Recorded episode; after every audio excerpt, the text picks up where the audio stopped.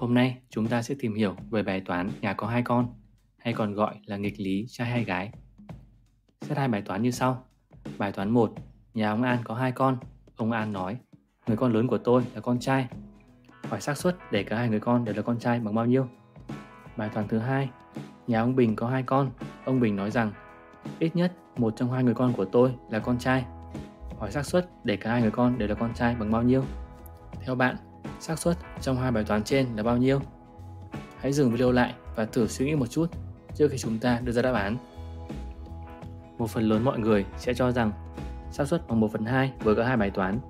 Ở trong cả hai bài toán, chúng ta đều biết rằng một trong hai người con là con trai. Người con còn lại có thể là trai hoặc gái với xác suất là 50-50 nên đáp án là 1 phần 2 có vẻ như hợp lý. Nhưng thực tế thì không đơn giản như vậy. Ở đây, đáp án đúng là với bài toán 1, xác suất là 1 phần 2. Còn bài toán 2, xác suất sẽ chỉ là 1 phần 3. Với bài toán 2, chỉ có 1 phần 3 khả năng cả hai đều là con trai.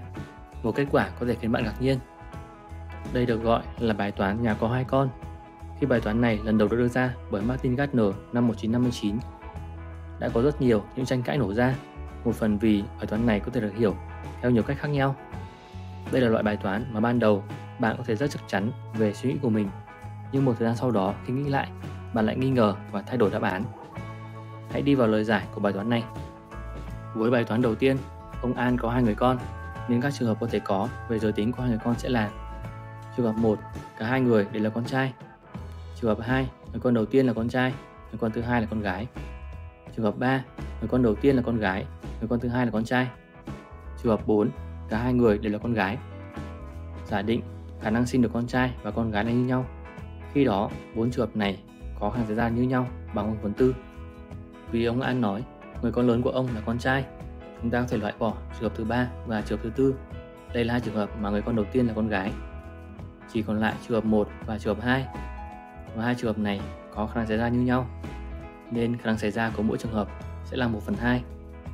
Ở đây, chúng ta cần phân biệt khái niệm về xác suất không điều kiện và xác suất có điều kiện. Khi chưa có thông tin gì cả, bốn trường hợp có khả năng xảy ra như nhau bằng cùng phần tư. Đây được gọi là xác suất không điều kiện. Nhưng khi chúng ta biết rằng người con đầu là con trai, thông tin này khiến cho xác suất trường hợp 1 và trường hợp 2 tăng lên bằng 1 phần 2. Đây là xác suất có điều kiện. xác suất có điều kiện là xác suất của biến cố sau khi đã tính toán đến các thông tin mới. Tiếp theo, với bài toán thứ hai, tương tự chúng ta có 4 trường hợp với giới tính của hai người con. Vì ông Bình nói Ít nhất một trong hai đứa con là con trai. Điều này khiến trường hợp thứ tư, cả hai người con đều là con gái, không thể xảy ra. Chỉ còn 3 trường còn lại có khả năng xảy ra như nhau và bằng 1 phần 3. Do vậy, khả năng để cả hai người con đều là con trai sẽ là 1 phần 3. Sự khác biệt của hai bài toán là do thông tin trung bình đưa ra chỉ giúp loại bỏ trường hợp thứ tư là cả hai con đều là con gái. Do vậy, chúng ta còn lại 3 trường hợp có khả năng xảy ra như nhau. Tuy nhiên, mọi việc chưa dừng lại ở đây khi bài toán này lần đầu tiên được đưa ra bởi Martin Gardner năm 1959, nội dung của bài toán là chưa rõ ràng, khiến cho nó có thể hiểu theo nhiều cách khác nhau.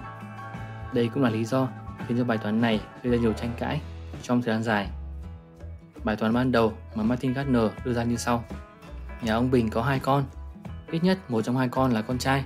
Hỏi xác suất để cả hai người con đều là con trai bằng bao nhiêu? Với bài toán này có hai cách hiểu và sẽ đưa ra hai đáp án khác nhau. Với cách hiểu đầu tiên, chính là bài toán mà chúng ta đã giải ở trên. Bạn gặp ông Bình và ông ta nói bạn rằng tôi có hai người con và ít nhất một trong hai người con là con trai. Khi đó, xác suất ông ta có hai người con trai sẽ là 1 phần 3.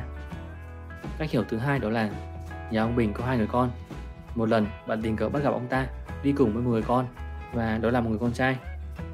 Trong trường hợp này, xác suất để cả hai người con đều là con trai bằng bao nhiêu? Điều đáng ngạc nhiên là xác suất khi đó sẽ là 1 phần 2. Bạn có thể nghĩ rằng tại sao lại có sự khác biệt giữa hai cách hiểu này? Trong cả hai cách hiểu, bạn đều biết rằng ông Bình sẽ có ít nhất một người con trai.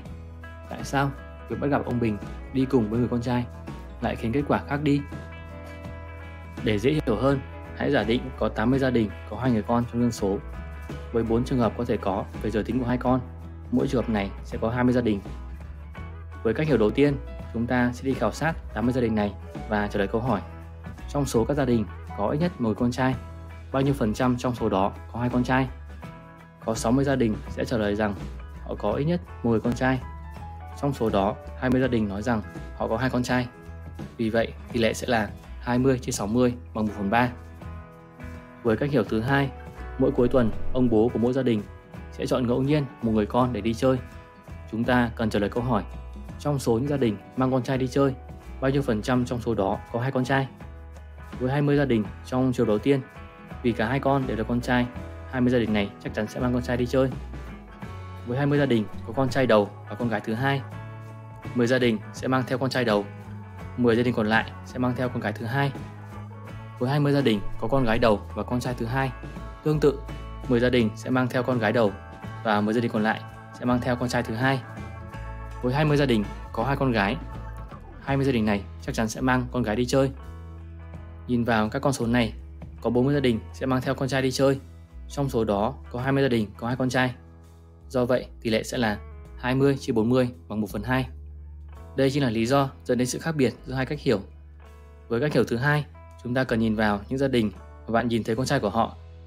Một giả định ngầm ở đây là người bố sẽ chọn ngẫu nhiên một trong hai người con để mang theo đi chơi.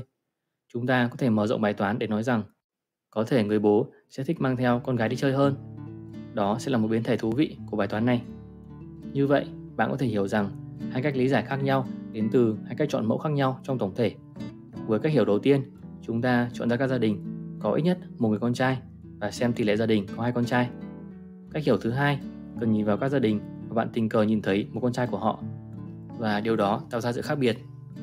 Một cách để giải thích với cách lý giải thứ hai đó là nếu bạn gặp ông Bình đi cùng với con trai của mình, điều đó không giúp đưa ra thông tin gì về người con còn lại, nên xác suất để người con còn lại là con trai vẫn là 1 phần 2. Ok, hy vọng video này đã giúp lý giải bài toán tưởng như đơn giản nhưng lại khá rắc rối này. Hẹn gặp lại trong video tiếp theo.